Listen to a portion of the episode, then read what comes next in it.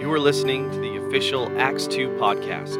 For more information and resources, please visit our website at www.acts2orlando.com. Thank you, guys. Thank you. Thank you. Well, good morning. I feel like I'm about to come out of my skin.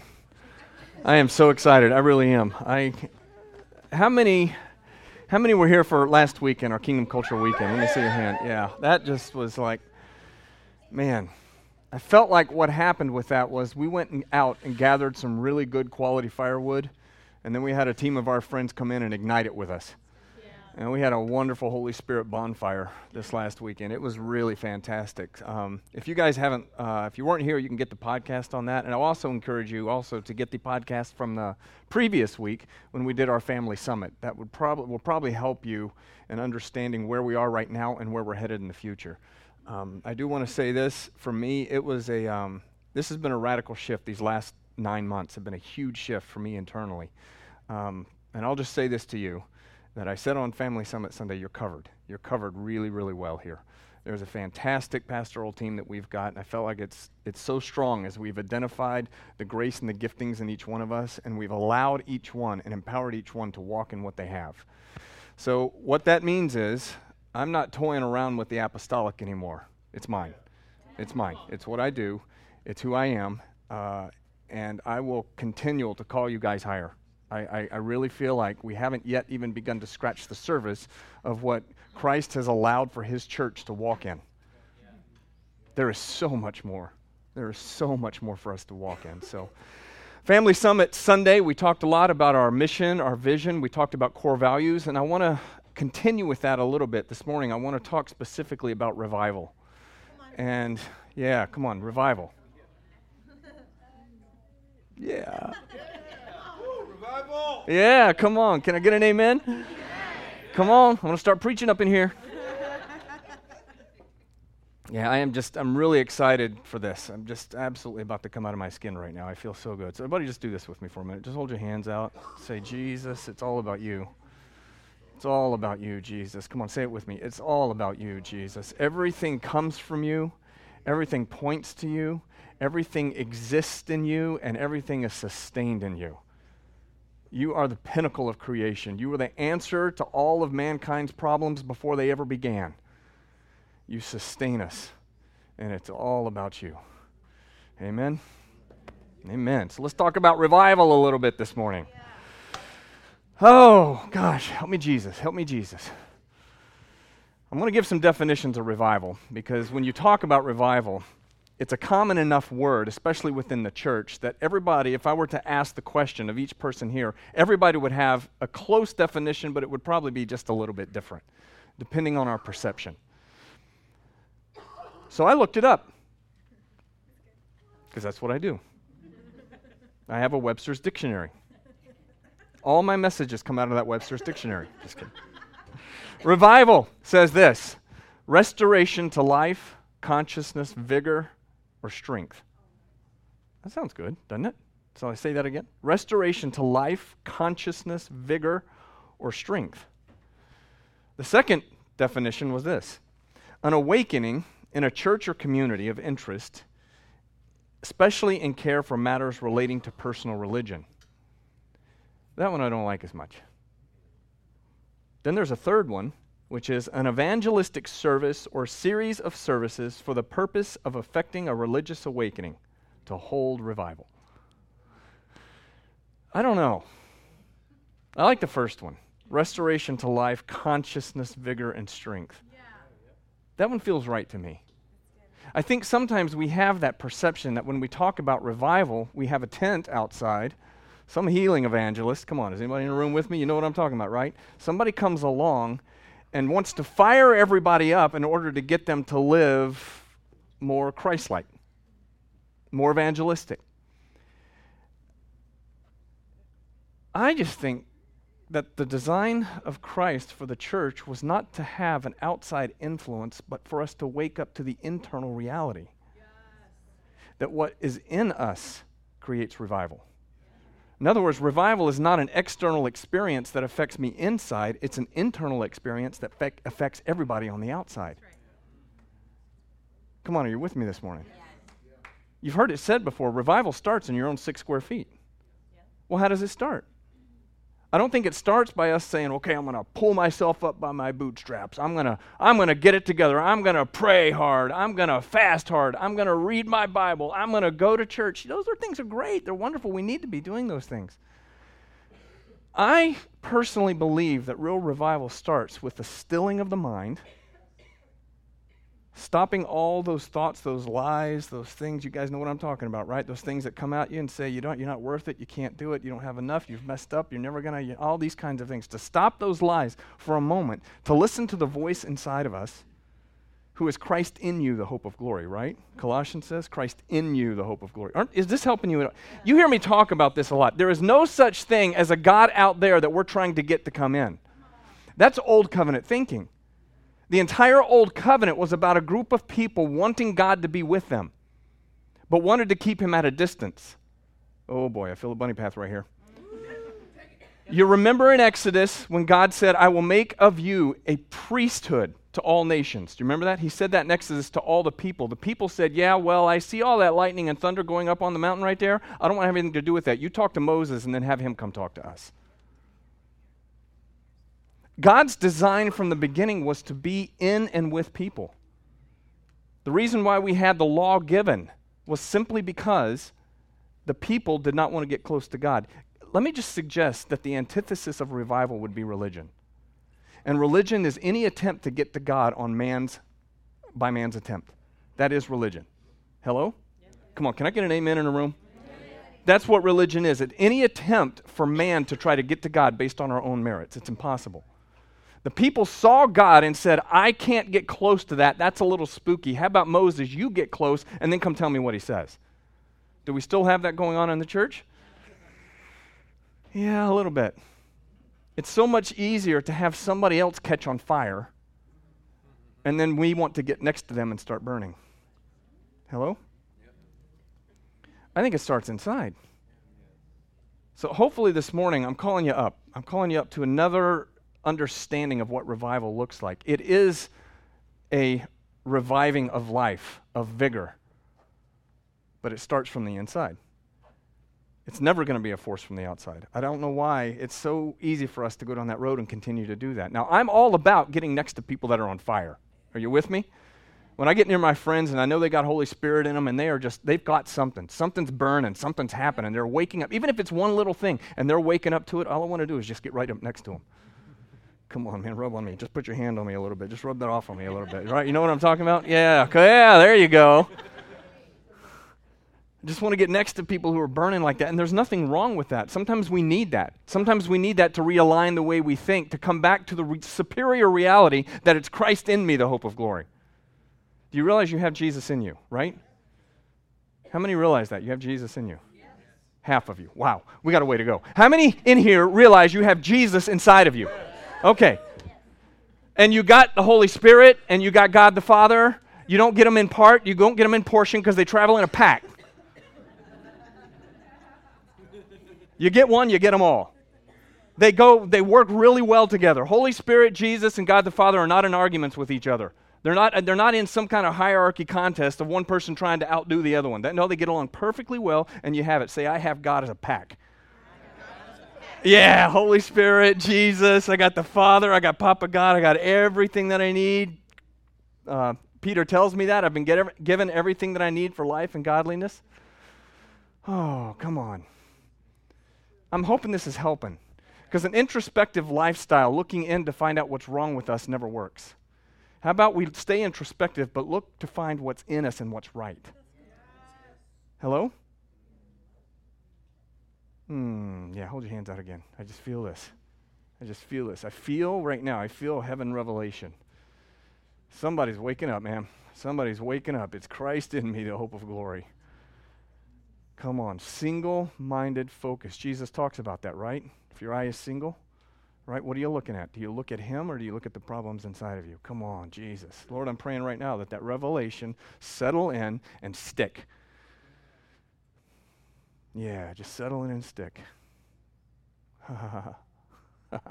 yes, God. Come on, we can stay with this. Jesus, you're good. Amen? Hmm. I want to set a uh, standard, if I could, this morning, that there's a, a cornerstone that we all know about, we all talk about, but I don't know that we really understand that it really is a cornerstone. Now, I was a builder for years, a general contractor. And building is done a little different than the way it used to be done, but still the same principle ali- applies with the cornerstone. Cornerstone is a block that is laid when a building gets started, and from that block, all the parameters are set. The way it goes up, the way it goes in any other direction, that is the block that is the anchor point, the benchmark, if you would, for which all parameters will be set for that building. It says of Jesus that he's the chief cornerstone. Amen? He's the chief cornerstone. So I'm going to suggest this morning that the cornerstone that we're building off of is this one thing that is the person of Jesus. And what did Jesus come to do? Come on, somebody. Heal the sick. What else did he come to do? There was one main purpose. He came. He came for one main purpose. What was it? to reveal the Father. To reveal the Father. Why is that so important? Because we have a history, we have thousands of years of history of people encountering God. And then he shows up on the scene and says, This is why I'm here. I came to testify to the truth, I came to reveal the Father. I only do what the Father tells me to do. I only say what he's saying. I only go where he goes, tells me to go. He says, the primary purpose was, I came to reveal the Father. Why is that? Because didn't they have a relationship with God the Father for thousands of years? Here's the challenge, I think, what he came to set right. Since he's the cornerstone, he's the benchmark, what he came to reveal is this one fact God is good. God is good. We say that a lot in the church. God is good. But the reality is, if we're being honest with ourselves, there are places in our lives and in our minds we don't believe God is good. Because if we believed God is good, it would change the way we behave. Are you with me this morning? It's a cornerstone, and it has to be the cornerstone of what we build on. And I'm connecting this to revival because if that is not established, revival will be a flash in the pan. That's all it will be. We'll get something about God, we'll see it and go, oh, you're amazing in that area. Instead of it adjusting our entire thinking so that we start to believe that He's good, that He's always good, and that all He does is good. Come on, can I get an amen in a room? Jesus is the cornerstone. I like the way Bill Johnson says it. He says Jesus Christ is perfect theology. He is perfect theology. Come on, is it good? He is perfect theology. If we can have the goodness of God, I'll say it this way if we can have the goodness of God as a foundation stone, it will set the parameters for what we will and we will not tolerate. Yeah, well, what do you mean by that, Andrew? That, here's what it looks like for me. When I have the goodness of God set as the cornerstone in my life, and everything that I view, everything that I think comes from that foundation stone, if I get around people who are saying, oh man, I just, man, I suck, I can't do that. I'm not, I just, I don't have it in me. I don't have the ability to do that. If you're around me and I hear you saying stuff like that, I won't tolerate it yeah. because I have a cornerstone that sets what I will and what I will not tolerate. Hello? I won't tolerate it. I'm not going to say bad on you for saying it. I'm going to say, come on, get out of that junk. Come up here. Come take a look at your life from the perspective that God sees you. It's real easy to see what's wrong with us. Might I suggest that's exactly what Satan wants you to do? To see what's wrong? Come on. If we have this set, it will determine the parameters for what we will and what we will not tolerate. Now, when I say that and you initially read it, I know there's some thoughts going on in here. Oh, we won't tolerate sin. We won't tolerate this. It's all about this holiness. Kind. Yeah, I get that. I'm just saying we have put too much awareness on sin itself. We need to come back to who we are. I can speak from personal experience, church. The minute I had a revelation of God's goodness and who I am, everything I did in sin ceased in a moment. My bondage and addiction ceased in a moment. February 28, 1999. I remember it. I will never forget that day. It stopped in a moment. Why? Because I realized how bad I was? Because I realized what was wrong with me? because I realized that I have zero ability to get myself out of this junk and this hole that I live in? No. I finally had an encounter with God. God, you're that good? You love me that much? We've been singing about it this morning. Do you believe it? Do you, do you really love me that much? Put your hand on your neighbor, real quick. Something about this. I just felt this even in the spirit. You put your hand on your neighbor right now, and since everyone in this room has the Godhead in a pack, just begin to release it over them. Just release love. Yeah, just say that. Jesus, Jesus loves you. He loves you. He loves you. He loves you. Come on, you feel it? It's moving around the room. Now we're coming together. Oh, thank you, Jesus. Yeah, just release that. Love of God. Love of God. Some of you may not like, like your neighbor very much right now, but you know what? They still have the love of God in them. Go ahead, release it. Yeah. Come on. Amen to that. There are such a thing, there is such a thing as the absolute Word of God. The absolute Word of God. I like what Bill says about it. He says, God will never violate His Word, but He has no problem violating our understanding of it. He has no problem violating our understanding, and that's a good thing. And I need my understanding violated.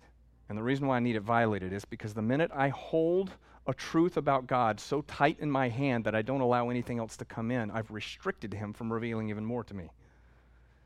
There are things that are held very that are absolutes. Jesus, born of a virgin Mary, right? Takes away the sins of the world, right? These are absolutes. They're non-negotiable in the kingdom of God. They are they are reality. Here's another one for you. Jesus is returning. Right? That's an absolute. You can argue with that one all you want, but at some point you're going to have to adjust to that. It's not going to adjust to you. okay? There are other things that God leaves for us that are His will, but He set them up in such a way that we can determine when and where they happen. Ooh. Okay, now I'm touching on something. Whatever you see in Old Covenant has an answer in New Covenant. When God created Adam in the garden and he started creating everything, he said to him, Now I want you to go name the animals, and whatever you call them, that's what they're going to be. Now, what was he doing? He was doing what his father, he saw his father doing. His father was speaking things into existence, and he joined in with him, and he says, Cow, giraffe, platypus. Can't figure that one out. so he starts naming these. What was he doing? He was co creating with God. That reveals to us that the very nature and character of God from the beginning was for man to be part and parcel with him and what happens in the earth. So there is a, an absolute will of God. Jesus is coming back. I can't change that. I can't hasten it, according to 1 Peter, 2 Peter 3. I can hasten it. But there is an absolute will of God. Then there's the will of God that He says, guys, I want you to partner with me in this. I really need you to partner with me. That's why we have the Great Commission. Go into all the world, preach the gospel, make disciples, heal the sick, raise the dead, cast out demons. All these things, he said, you take those things now and I want you to run with them. Come on, is that good? Yeah. Psalm 115, 16 says this, if you don't believe me. The heavens belong to our God, they are his alone. But he has given us the earth and put, it, put us in charge. Okay, Anybody in here dealing with identity issues and feeling like you're not worth it? Let me just say, God thinks you're so much worth it. He goes, Here, take the planet. Take it. I'm giving you the planet, and I'm giving you everything on it. Anthony wants a little more. I'm giving you the planet. The heavens belong to God, but he goes, You know what? I'm going to take this earth thing and I'm going to give it to you guys. And since I have already taken myself and deposited all of me to its fullest inside of you, I want you to bring change to a world around you because of what I put inside of you. Jesus comes on the scene, does miracle signs and wonders, grabs a gr- bunch of unruly guys, uneducated guys, ga- gathers them around him, says, Watch what I'm doing. Now that you've seen what I do, now I want you to go try it. Then we're going to come back and we're going to talk about it. And then after they talk about it, he shows them some more. And then he says, Now I'm going to leave and I'm going to tag. You're it. Now you go do it. Come on, can we just make it that simple? Is that okay? Why? Because he gave us. David wrote this way before. He said, the, earth, the heavens belong to God, but the earth belongs to man. God gives it to us for a reason. I don't know about you, but this helps me in, in this revival thing because then I don't have to go look for God to do something. Hello? I, uh, hmm, help me, Jesus. I have heard people say things like this when somebody gets sick or somebody dies because of sickness. I hear Christians say things like it's the sovereignty of God. What does that mean? I know God is sovereign. I know that. But to say that that's the sovereignty of God, really, what, is, what you're really saying at that point, if we're going to be honest, can we be honest? Can we just be real? Can we be honest here? From what we're really saying is, I don't, I can't figure that out, and I'm not going to step into my role as commanding people to be healed. Because God is sovereign and we just don't know. No, He told us heal the sick, raise the dead, cast out demons. I never see it rescinded. Anywhere in the Gospels, I never see it rescinded. So to say, well, God is just sovereign. Well, I know He's sovereign, but come on. Did anybody step in on the scene and say, You've got the flu, get healed? My son had the flu this week. Every time I, he walked in the room and he was near me, I didn't want to catch it, but I was like, I, but I, I, would, I would go grab him. I would put my hand on him. I'd just hold him close. Why was I doing that? Why? I've got the kingdom of God inside of me.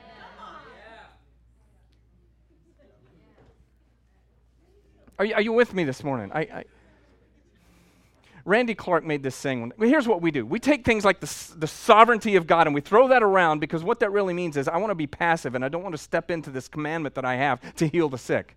So what we do is they step in and say, God, if you're willing, God, if you're willing, would you heal? God, if you're willing. When He has revealed to us, He has revealed to us that He's willing. Somebody came and asked him one time, Are you willing? He goes, I'm willing. Now we should settle the case. Are you willing? You're willing? He's willing. Okay, let's stop going, Are you willing? He's willing to heal. But then we start begging God to do things, but we do it from a position of weakness and passivity. Are you with me this morning? We do it from a place of weakness and passivity because we're more concerned about what we're going to look like instead of the kingdom of God invading. If I pray for them and say, be healed, and they don't get healed, then everybody who's going around me is going to look like, I, well, I can't do it, or God doesn't do it. You hear what I'm saying, right? I, I, th- there is a reason why we say things in here like this. We don't say, and we encourage everybody, our ministry teams, everything. We do not ever pray for people and say, God, if you're willing, or God, just if it's your will. We tell our team specifically not to do that. That is a place of passivity. It is not coming from a place of faith or strength. We, we pray and say, Be healed. Be healed in the name of Jesus. Now, I don't know about you. I've done this so much now, even in different circles. I'm going away this week. I mean, it's a, kind of a family, an extended family of ours. But I know that even in situations like that, I can pray for people and I can say things like that, and everybody's waiting to see are they going to get healed? Are they going to get healed? And if they don't get healed, what m- goes on in the mind usually is this I need a theology for why people don't get healed. I refuse to give you one. I don't see Jesus doing it. Remember, he's the cornerstone. He is perfect theology. If you can't see it in Jesus, you have a good reason to question it. Hello? Randy Clark. Everybody know who Randy Clark is? Dude's a beast. Toronto revival. All started with Randy up there. He says this To beg God to heal someone is to assume we have more mercy than he does. To beg God to heal someone is to assume we have more mercy than He does. As if we plead more and He catches our heart. God, if you could just catch my heart on how much I want them to be healed. And really, He's saying, if you could just catch mine. That assumes I am more merciful than He is. I don't know about you. These things help me. They help me to settle this thing and just go, I am not required to give answers for things that don't happen. I have a direct command and an assignment from my Savior, Jesus, who lives inside of me, who empowers me, who gives me the ability to do anything. And I have seen enough healing. I have seen people with cancer that I've prayed for that have died. I have seen people that with cancer that I've prayed for that have gotten healed. What am I going to hold on to? That God heals. He heals. He heals. Put your hand on your neighbor again. Come on, put your hand on your neighbor. Just say right now, because you don't need to know what's going on. You can just say right now to your neighbor, say, Be healed in Jesus' name. Everything. Every allergy, every back problem, everything happening right now, be healed in Jesus' name. Do you feel that, guys? Here's what's happening. I hope you feel this. What's happening right now is you're starting to access a faith that is already there. It's a God deposit. You don't have to go make it up and grab it. It's right there inside of you. Here, use my eyes and my ears for a moment if you can.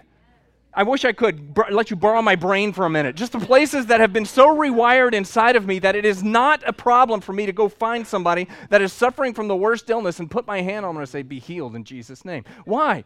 Because I know that's what he does. And I have zero concern for what happens after that. I do know this. Sometimes I've prayed for people like that and they don't get healed in the moment, but they do get healed later. I've told this story before, but I just want to encourage you with something because testimonies are wonderful, right? testimony of Jesus is the spirit of prophecy, Revelation says. So if I testify of Jesus, you're getting prophesied over. My nephew lives in Texas, comes to visit. They've been, you know, a few times. They come in the summer, hang out. He's got food allergies. He's got allergies to his allergies. He's got allergies from air. He's got allergies from sight. It doesn't, everything in his life he's allergic to. You know what I'm talking about? Poor thing, it's terrible. Every time his family comes, they take all the food out of our cabinet, put it in the laundry room, store it, and then they go buy their own food. That's how, how high of allergic reactions he has to everything. And we were sitting there eating lunch one afternoon, and I see him eating something, and he's hating it. I just saw that look on his face like, oh, he's hating it. And I felt, I felt the Father in that moment. I could feel this thing of like, God, I don't need you to beg anything. I'm actually right now, I'm entering into and I'm feeling what you're feeling. So I looked at him and I said, Cannon, are you, you ready to be done with that stuff? He goes, Yeah. I said, Come over here. So we're in the middle of the kitchen. We're not holding the healing service. We're in the middle of the kitchen. and he comes up and he walks up to me and I just said, Jesus, heal his body. And then I sent him back to his chair.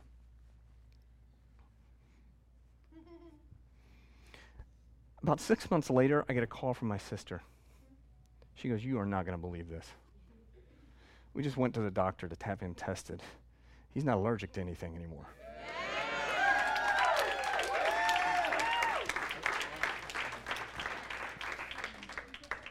Here's the funny part about it.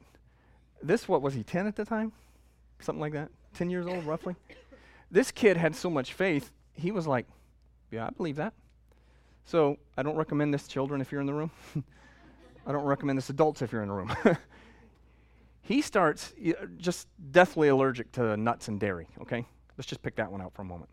He starts going down to the refrigerator at night and taking drinks of milk. He's going to test it out. Yeah, he doesn't tell his mom. He doesn't tell his mom, doesn't tell his dad. He's like, I'm healed. And his older sister knows about it and she's with him just to check, just to make sure nothing happens bad. So he'll have a and then they'll go back to bed, or they'll come, you know, wait till the parents aren't home. He'll try eating some nuts, or he'll do, something. and all of a sudden, this kid is like, he keeps telling his mom, "Mom, I'm healed. I'm healed." He's not telling her what he's doing. he's just saying, he's just saying, "Mom, I'm healed. I'm healed. I'm totally fine." She's like, "Yeah, yeah, honey, yeah, okay, Jesus can do that." You know. Finally, it takes the doctor doing the test, running up, and she calls me. You won't believe it. Actually, I probably will. Tell me yeah, he's healed. He's healed from his allergy. You see this? You see what I'm saying? I'm sharing this with you guys. I hope this isn't, I hope you understand. I'm not trying to point to me. I'm pointing to the fact that I have Jesus inside of me. And you do too. This is revival. When we talk about revival, it is not an event. But if you carry revival, you will cause an event.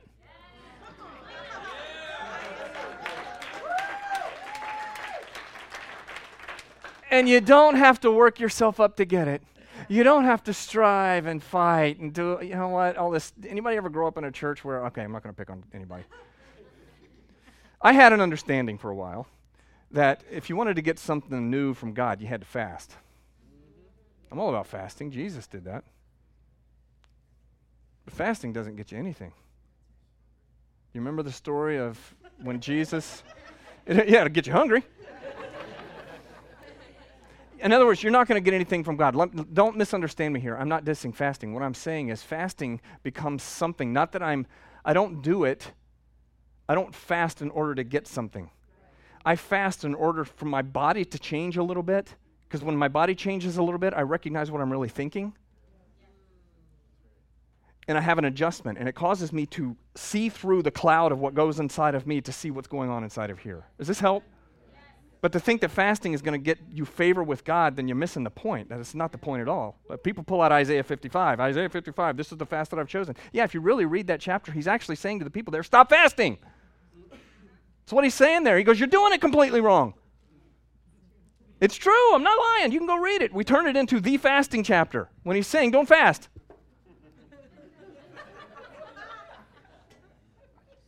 mm-hmm. We don't, in other words, we don't need to persuade God for anything. He was so persuaded by human need, he sent his son. He sent his son and he took care of every problem. So now he's not persuaded by human need, he's persuaded by faith. Yes. And faith is what? Substance. Faith is a noun.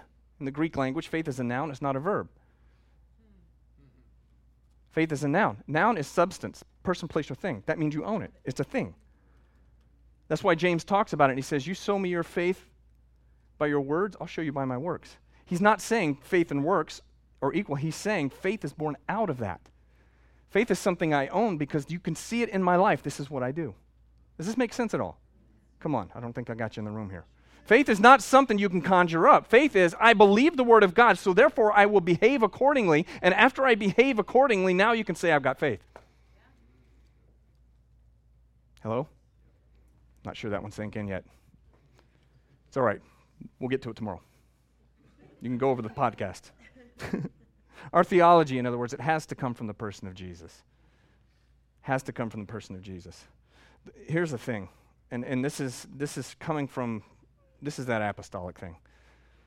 We still got a large part of the church living under old covenant realities and not even coming close to accessing the new covenant realities. It's just a reality. And it's sad. It breaks my heart. We still keep waiting for God to do something. It's like, what is He going to do? I was sharing with our OSSM students here on Wednesday night, just after worship. I don't remember what we were singing, but it was something about Holy Spirit come. And I'm careful about those kinds of songs because I don't want people to get a revelation or an under, not a revelation, a misunderstanding that if I pray, sing hard, do whatever hard enough, long enough, that God's going to come from out there to come in me. And I just paused and I said, wait a second, guys, this isn't what this is about. I can sing Holy Spirit come, but I'm not looking at it from the outside to Him to come in. I'm looking at it going, I know I have everything inside. And so when I say Holy Spirit come, I'm speaking inside myself, and I want myself to be aired up like a balloon. Out of your innermost being will flow rivers of living water. It doesn't say it's going to, out of heaven's going to flow. It says out of your innermost being. Speaking of Holy Spirit, John 7. He says, out of your innermost being will flow rivers of living water. When I sing songs like that, Holy Spirit, come, I'm not looking out in the nebulous netherland. I'm looking right here. Holy Spirit, come. What am I doing? I'm saying, mind, will, and emotion, stop your stinking thinking. Settle into this one fact that I've got the creator of the universe inside of me, and all I need to do is just relax to let him come out. Come on, is this, help, is this helpful this morning? This is revival. This is what it looks like. Revival is not something from the outside in, it's something from the inside out. Oh, God. God, help me. Hmm. What would it be? What would it look like if we had a church that could live like this? What could it look like? What would it look like if people didn't expect the pastoral team to be able to bring breakthrough in your life, but you recognized you have everything you need and you bring breakthrough in everybody else's lives? I cannot do the work of 120 people. But 120 people can do the work of their own, and wow, what about the impact? What about the crazy impact that could have? Mm. The way most Christians approach their concept of God actually states they don't need a revelation of God through Jesus because it's entirely formed out of something that happened before Jesus came. Hello?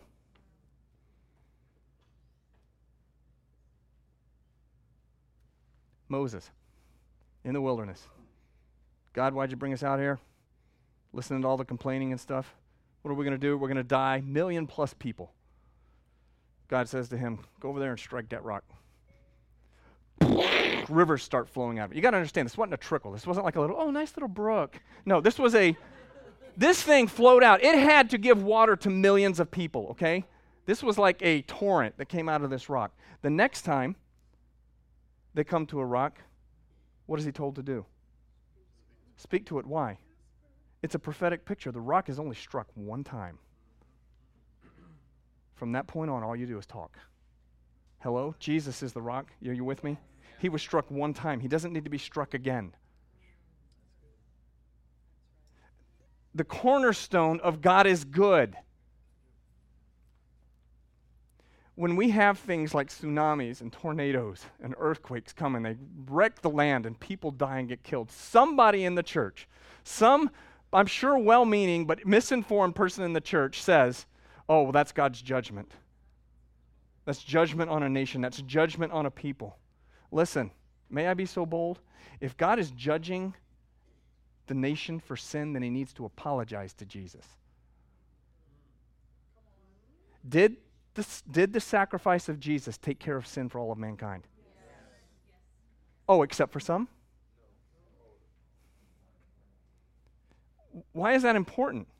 Because it establishes, it helps us in our thinking with this cornerstone. God is good. He is good in everything, going in that direction, going in that direction, going in that direction, whichever direction you want to go has to come from that cornerstone. Remember what I said? It will, to- it will tell us what then we will, will and will not tolerate. And there are certain things I won't tolerate. I won't tolerate sickness. I won't tolerate people who are constantly beating themselves up and down on themselves. You stop that. Hello, are you with me? What would it look like if we did that? Not because we think that saying bad things about yourself is bad. You can think that, and that's fine. But if you really knew that it's all about God is wanting to say something different to you. Hello? Jesus, help me. Okay, thank you. In the Old Testament, we see destruction. In the New Testament, do we see Jesus destroying anything?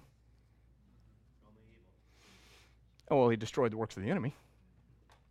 That's what he said he did. I'm destroying the works of the enemy. How many storms in the New Testament did Jesus bless? None of them. As a matter of fact, he spoke to him and told him to be still.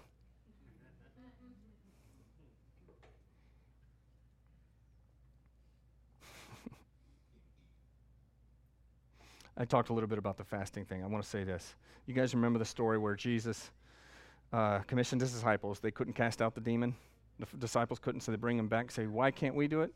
And Jesus, before he, they even asked the question, he cast the demon out of the kid. And the disciples ask, why can't we do that? Now here's here's this is good. This is a good thing. Whenever we see things like like that in Scripture, we need to ask the question. Why were they asking that? They knew Jesus could. Why were they so concerned about it? Why couldn't we do that? You know what they're looking for? They're looking for a theology. I want to know why I can't cast it out. Jesus gives them something. He says this kind only comes out by prayer and fasting, right? And he didn't pray and he didn't fast. And he cast the demon out. As a matter of fact, early manuscripts don't even have fasting in there. That didn't come out till about third century. We find that in some of the manuscripts. He just said this one comes out by prayer. But even with prayer, come on, I'm talking about a revival thing here. Because we think something about if I pray, if I get in crisis or something, if I get in real hard need, then I'll pray at that moment. But really, praying, when you're praying and when you're fasting, you're fasting into a lifestyle, not into a miracle.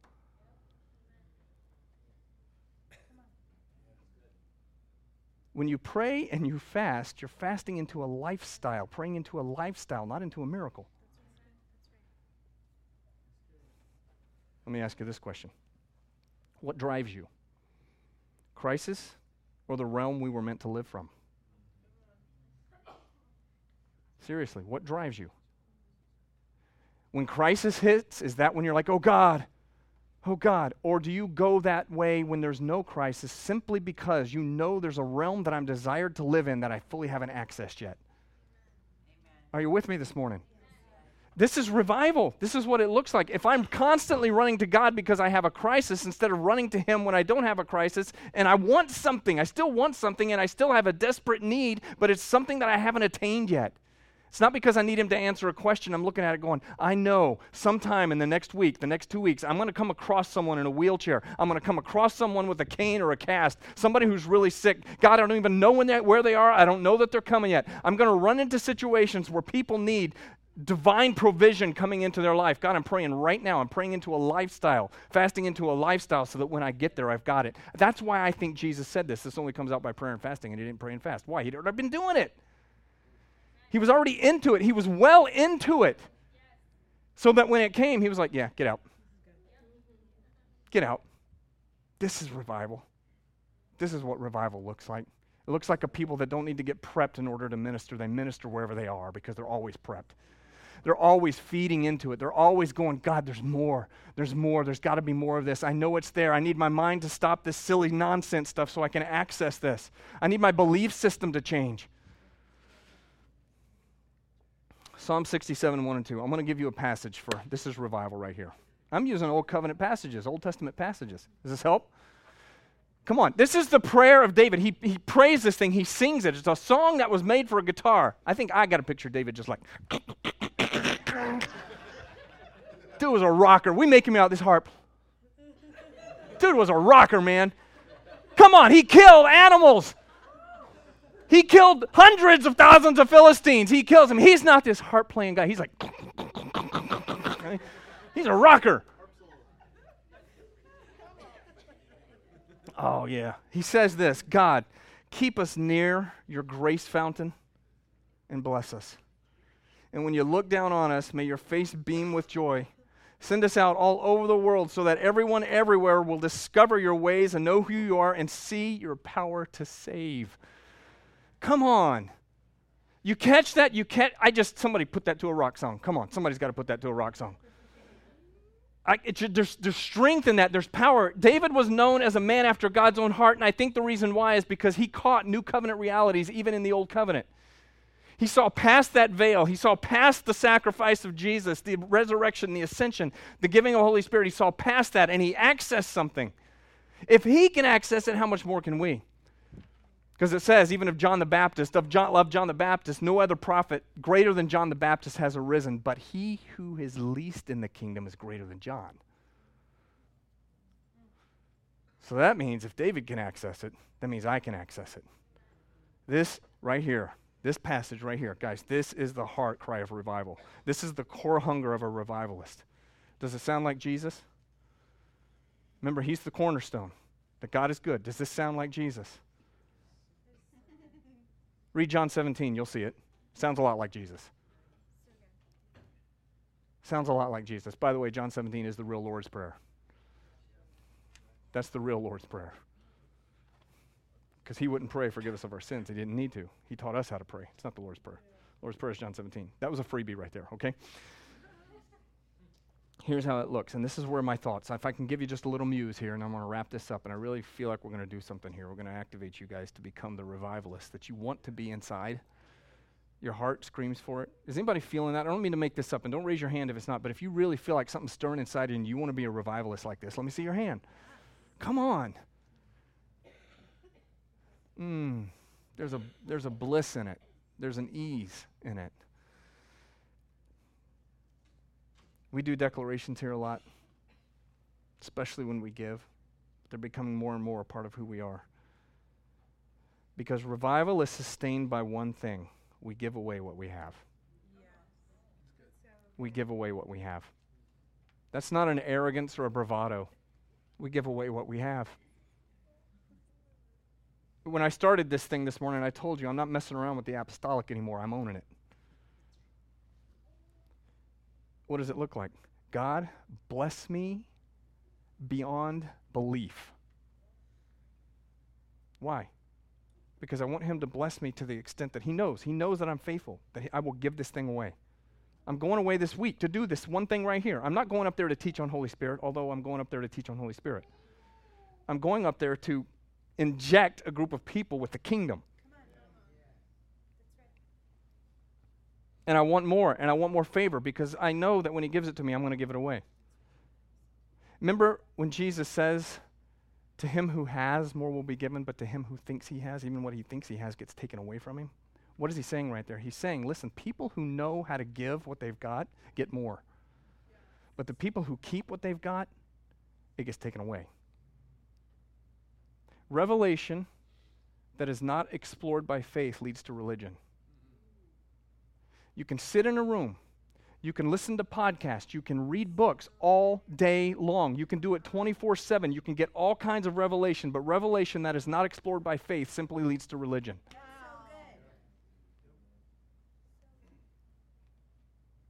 I remember hearing the story of John Wimber. You guys know who he is, Vineyard Movement. Um, I don't remember ex- the exact story. I may get, get it a little bit wrong here, but someone who, in that Vineyard Movement, when they were just the power of God showing up, people get saved. Some young guy gets saved, radically set free from all of his addictions, comes into the church, starts reading his Bible voraciously. And at one point, he goes up to, to John Wimber and he goes, When do we get to do the stuff? he was like, What are you talking about? He goes, That stuff I'm reading about. When do we get to do that stuff? When do we get to cast out demons, heal the sick, Raise the, when do we get to do that stuff?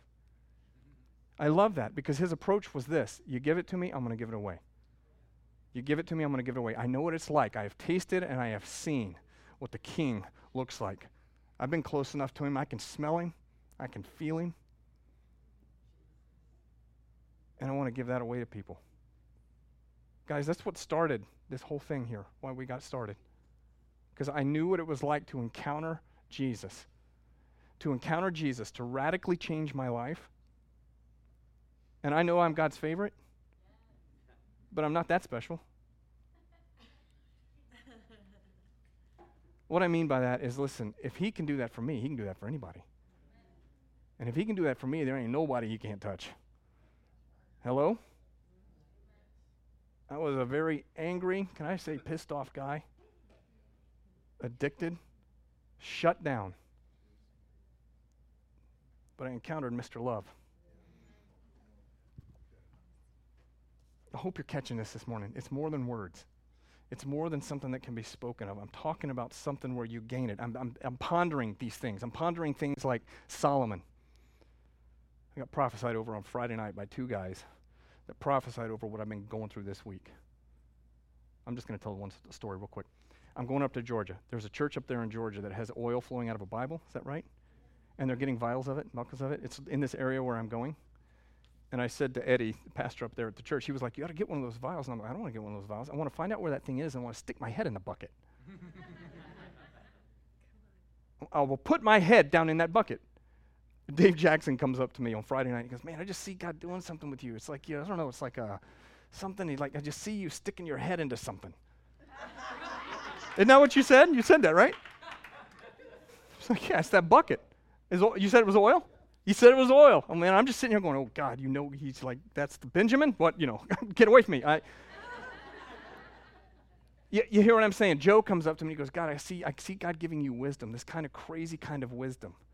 And this is exactly where I've been this entire week. I've been looking at Proverbs. I've been looking at Solomon. I've been reading this stuff and going, God, I want that kind of wisdom. I want that kind of wisdom that makes the normal thing be shocking. Queen of Sheba comes in, sees what Solomon has. She sees plates and she's speechless. She sees servants' robes and she's speechless. She sees a staircase he built from his house to the temple and she's like, Why? Wisdom wisdom? What would it look like if we carried that kind of revival with us, where we carried that much of the revelation of God inside of us that it was leaking out, that everything we did had so much wisdom on it that people would just look at us and go, You've got answers to some of my problems. You've got some solutions. I actually had somebody, I've told this story before, but I'm going to share it again. When I was on the road and this whole thing with me radically got set free, I was still traveling on the road with a band, doing the rock and roll thing, and it was not a Christian band. We had a it was, full, it was a strange band. We had a button accordion player, okay? Enough said. the guy played button, accord- button accordion. We go in, we do something, we're taking a break. We step out to the back patio of this really dive bar thing we were playing in. He's out there smoking, and he's like, Bro, this is like a week after everything had happened to me. He goes, Bro, I don't know what's going on in you, but I want some of that.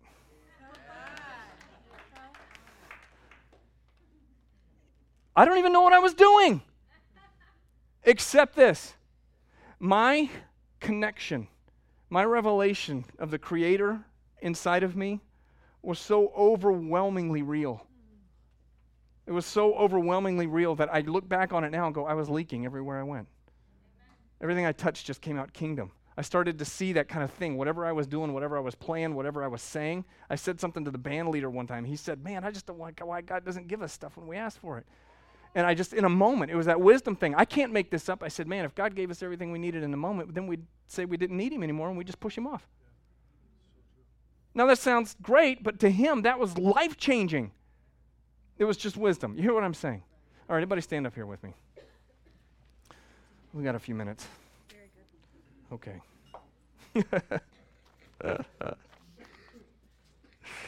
you have, John, according to John 1, the anointing that abides. I'm not making it up. The word says that. You have the anointing that abides. The anointing is the anointed one, right? I'm looking at that this week and I'm just pondering this anointing. What a great thing. I picture oil like this thing I'm going to try to stick my head in this week. I'm gonna, I'm picturing this anointing, oil, God, whatever. And did you know I looked up the word anointing? Do you know what it means? It means to rub.